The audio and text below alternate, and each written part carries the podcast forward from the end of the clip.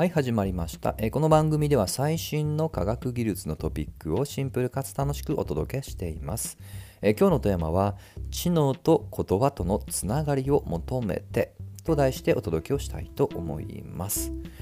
えー今年のノーベル賞の話は、えー結構ねこのシリーズでもちょこちょこと触れてきました、まあ、今日も若干絡むといえば絡みます。例えばノーベル生理学医学賞はゲノム解析で人類の起源を、まあ、探求したねペーボというね科学者に贈られました。はい。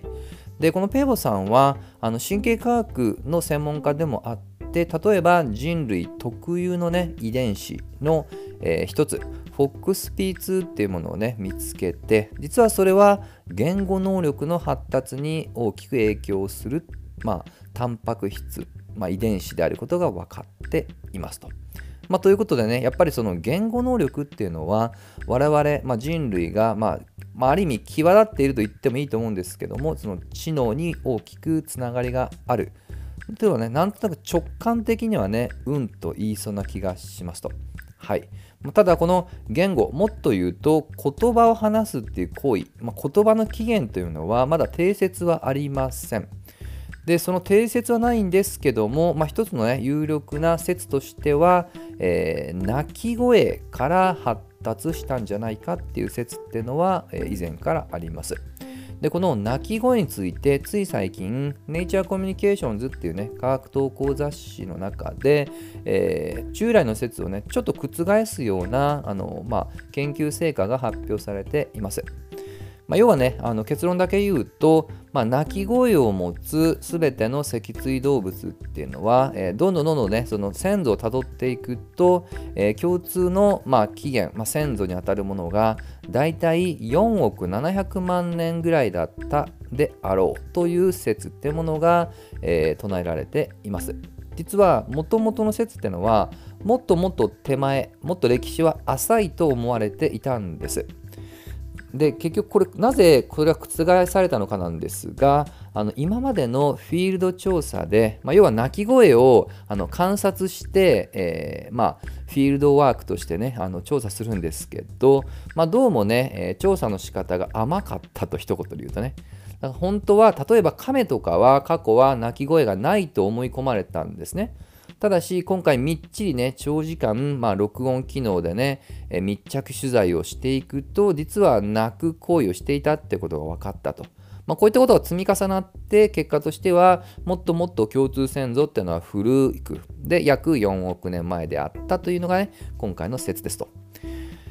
まあ、ということで、えーまあ、だからどうしたって話なんですけど4億年前というと実はもう少しだけ約5億年ぐらいもうちょっとね遡るとこれあの生物の進化ではある意味非常に有名な時期カンブリア紀に相当しますと。うん大体5億年前前後ぐらいがカンブリア紀なんですね。これは知らない方のために補足するとこの期になって一気にあの本当にもう飛躍的もしくは非連続的に多様な生物が生まれたある意味進化の中では最大級のミステリーの一つと言われていますい。まあ、未だになぜこの木に一気にねあの進化があの急に、高まったのかっていうのはあの明確にはまだ決まってません。いろいろね有力な説はなきにしもあらずですけどね。で今回もこの鳴き声がカンブリア紀に近づちょっとだけね近いのでもしかしたらねちょっと因果関係があるのかもしれないと。今回のネイチャーの、えーまあ投稿内容ではそれに対する言及はなかったんですけど、まあ、普通に考えたらねどうしてもカンブリア紀とのつながりを連想してしまいますと。つまりその時期に一気にね多様な多様な生物、ね、例えば殻を持つ、まあ、ザリガニみたいな生物甲殻類とかねそういったものも一気にその年に、えーその時期に生まれたりもしくはま有力な説の一つとして何がしかの理由で目を持つ生物が生まれてそこからま呪術なぎ的に一気に進化圧が高まったとかね、まあ、いろんな説がありますがこの鳴き声説っていうものももしかしたらちょっと強引な解釈ですけどつながるかもしれないと。はい、で話をちょっとねもう一度戻すとまあ、ただの鳴き声イクオール言語っていうのは当然ながら乱暴ですのでこの鳴き声から言語っていうものをねつなげていくためにはやっぱりそのコミュニケーション的な機能が持たなきゃいけないっていうのはねこれはなんとなくわかると思うんですよね、まあ、そもそも鳴き声も感情をあらわにするっていうのケースもあると思うんですけどそれ以外にもまあ、例えばね、あのそれ自身を自分がここにいるよってことをね示すコミュニケーション手段って言い方もできるので、えー、そこが発達していくとそれが何がしかの、えー、また別のきっかけで言語化したっていうのはねまあなきにしもあらずだと思うんです。でそのための、えー、つなぎつなぐ、まあ、ある意味ミッシングリンクの一つが、まあ、歌じゃないかっていうね説を唱えている科学者もいますと。はい、でこれつい最近これ日経新聞だったと思うんですけどタイトル読み上げると「テナガザルの歌は言語の源」というね面白いタイトルもあります。はい、実は、まあ、鳴き声を発するのは先ほど話った通り、まあ、ほとんどの脊椎動物が、えー、まあ、何がしかの音声を発することはもう分かりました。じゃあ歌はどうかというと一気に絞られます。我々、まあ、霊長類でくくると人あとテナガザルまあ、ほとんどそれぐらいですね。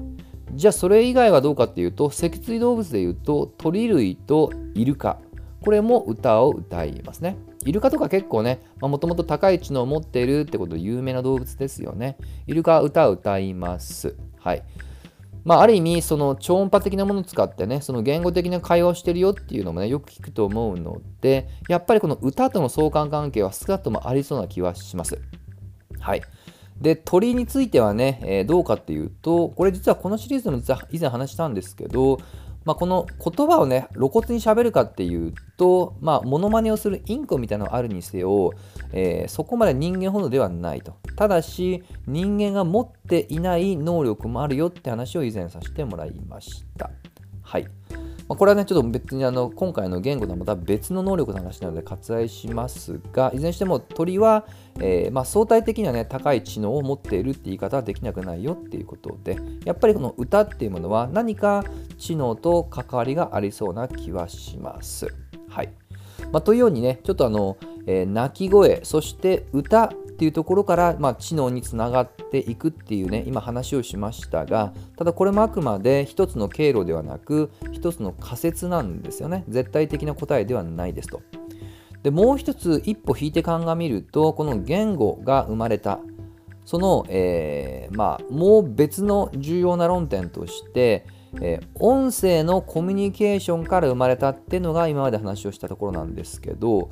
今度は別に、えー、思考考えるための必要性から生まれたんじゃないかっていう説の科学者もいます。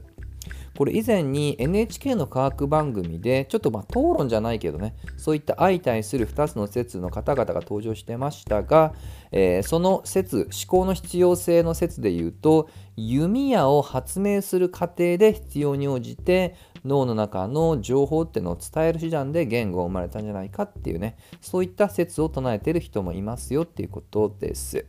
でその人が、えー、もう片方のつまり音声音声の手段歌とかもね含めた音声手段から言語が生まれたってことに関して反論を伝えると別に音声以外でも例えばジェスチャー今で言うと手話とかもそうですけどそういった音を使わなくてもコミュニケーション手段ってあるでしょっていうツッコミがありあなるほどなと思いました。うんまあ、ということで、えー、この言語を生む手段として必ずしもその音声的なものっていうものはなんとなく直感的にはねそれありきと思いがちなんですが、えー、その前に、えー、言語あの思考っていうね、え論点も忘れちゃいけませんよっていうことでしたと。でもちろんね結論は残念ながら出るほど、えー、研究成果はあのー、まあ、揃っていませんあくまで並行的にそういったものが、えー、提示されてるよっていう話です。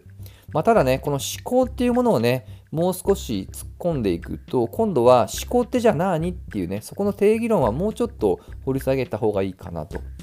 という気がします。まあ、還元するとね、えー、思考もその感情的な制御も全て脳内の電気信号なのでそこの何をしてね思考なのかっていうところはもうちょっとだけ定義を明確にした方が、まあ、よりねそれが知能につながるかどうかっていうね建設的な議論ができるかなと感じました、まあ、ちょっとね話が混み合ってきたので、えー、一度もまとめにしたいと思いますけども私個人はね、えー、もしその思考が先か音声が先かっていうとやっぱりねあのコミュニケーションの必要性